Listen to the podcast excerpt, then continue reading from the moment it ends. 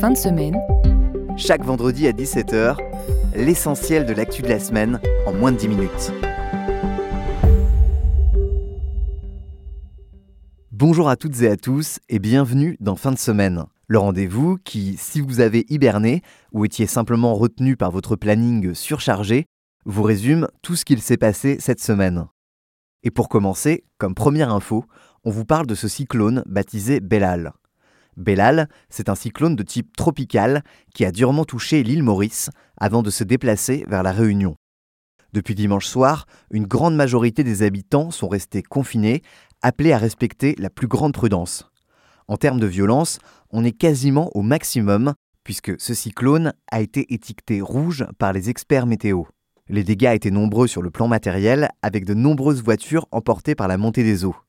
Le bilan humain, lui, s'élevait à trois morts mardi. Selon le ministère de l'Intérieur, il s'agirait de trois personnes sans domicile fixe. Également, en tête de l'info cette semaine, l'allocution du président Emmanuel Macron. Elle a eu lieu mardi soir, cinq jours après l'annonce du nouveau gouvernement dirigé par Gabriel Attal. Les sujets abordés étaient très variés, de la santé à l'éducation. Le chef de l'État a notamment annoncé qu'il souhaitait que le théâtre soit obligatoire au collège ou encore que l'uniforme soit introduit dans plusieurs établissements à partir de 2026. Mais l'autre grosse info politique en lien avec Emmanuel Macron, c'est celle d'un tout nouveau gouvernement dévoilé. Si Éric Dupont-Moretti, Gérald Darmanin et Bruno Le Maire restent tous à leur poste, de nouvelles nominations ne sont pas passées inaperçues. Au contraire, elles ont même provoqué deux polémiques.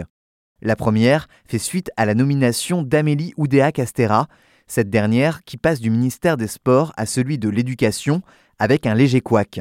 Une phrase polémique qui a suscité de vives réactions concernant la scolarisation de ses propres enfants. Elle déclare préférer avoir placé ses enfants dans un établissement plutôt conservateur, celui du lycée Stanislas à Paris, évoquant sa frustration de voir des paquets d'heures pas sérieusement remplacés dans le public. Pour elle, ces absences l'ont poussée, avec l'accord de son mari, à aller chercher une solution différente ailleurs. La phrase a très mal été perçue par tout le corps de l'enseignement public et fragilise même sa place quelques heures seulement après sa nomination. La deuxième polémique, ou plutôt la grande surprise de ce nouveau gouvernement, c'est la mise en poste de Rachida Dati comme nouvelle ministre de la Culture. La nomination de l'actuel maire du 7e arrondissement de Paris est loin de faire l'unanimité au sein du monde de la culture. Outre son tout nouveau poste, Rachida Dati a confirmé qu'elle se porterait candidate à la mairie de Paris en 2026. Enfin, quelques infos en vrac de cette semaine, mais tout aussi importantes.